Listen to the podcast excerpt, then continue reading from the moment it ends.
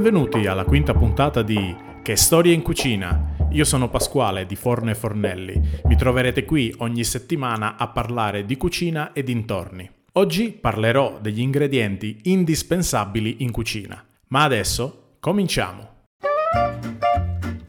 Sai cosa si può cucinare senza materie prime? Aria fritta. Anzi no, mancherebbe l'olio per friggerla.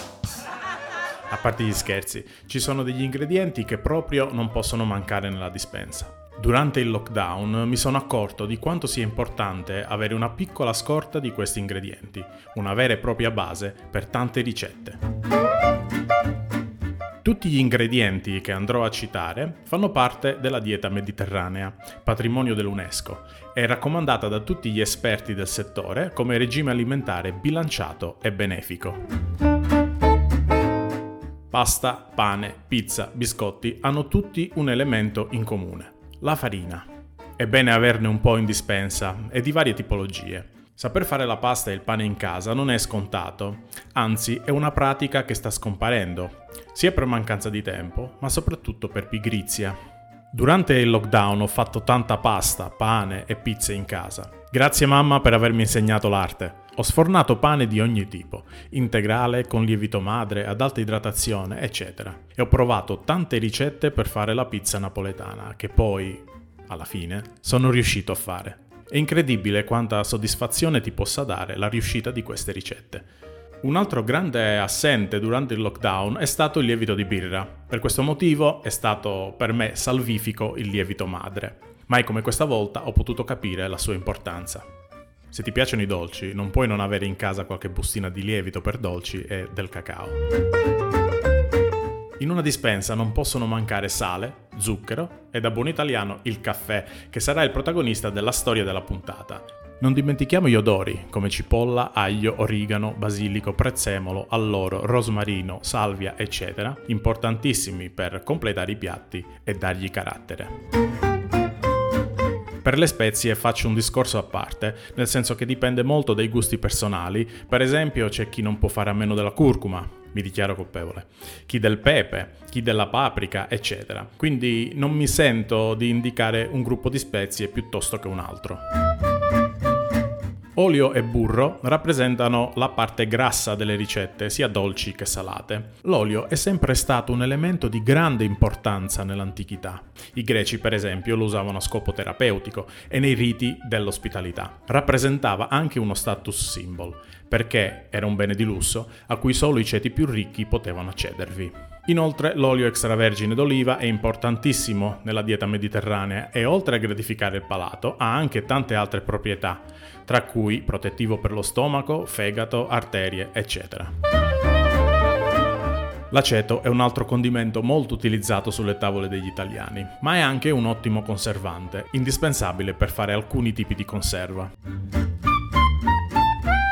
Le uova sono un alimento ricco di proteine e aminoacidi, utilizzabili dall'antipasto al dolce e possono essere cucinate in tanti modi diversi. I legumi sono una delle fonti principali di proteine di qualità in generale, ma soprattutto per coloro che seguono un regime alimentare di tipo vegetariano o vegano. In scatola o secchi rappresentano una sicurezza a lunga conservazione. Riso, farro e orzo sono cereali importantissimi che non possono mancare nella tua dispensa. Farro e orzo sono un po' meno diffusi, ma ti posso assicurare che con essi si possono fare dei piatti davvero molto ma molto interessanti e gustosi. Latte e formaggi stagionati servono per tante preparazioni e poi si possono anche gustare in purezza. Le patate, se conservate correttamente, ovvero lontano da fonti di calore, in un luogo buio e asciutto, possono durare anche mesi e anche questo è un alimento dagli innumerevoli utilizzi dall'antipasto al dolce. Frutta e verdura di stagione sono importanti perché apportano nutrienti unici come vitamine, sali minerali, fibre, eccetera. Tutte le puntate di Che storia in cucina si concludono appunto con una storia, che questa volta, come ti ho anticipato, riguarda il caffè e di come veniva presentato e gustato in tempi passati.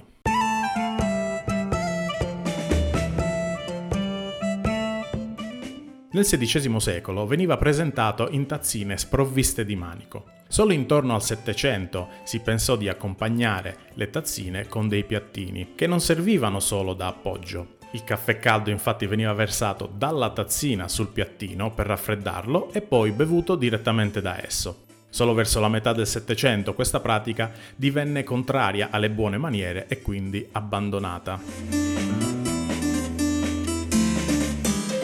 La tazzina come la conosciamo oggi ha origini più moderne, stiamo parlando di un periodo che va dalla fine dell'Ottocento agli inizi del Novecento. E il suo nome non è tanto il diminutivo di tazza, ma deriva dal nome del suo ideatore, Luigi Tazzini. A lui si deve il design moderno della tazzina da caffè e la definitiva aggiunta del manico.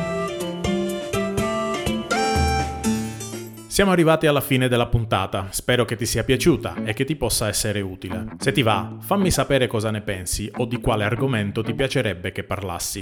Lo puoi fare scegliendo il tuo canale preferito tra quelli indicati nell'info box. Non mi resta altro da fare che darti appuntamento alla prossima settimana per un nuovo episodio di Che storie in cucina.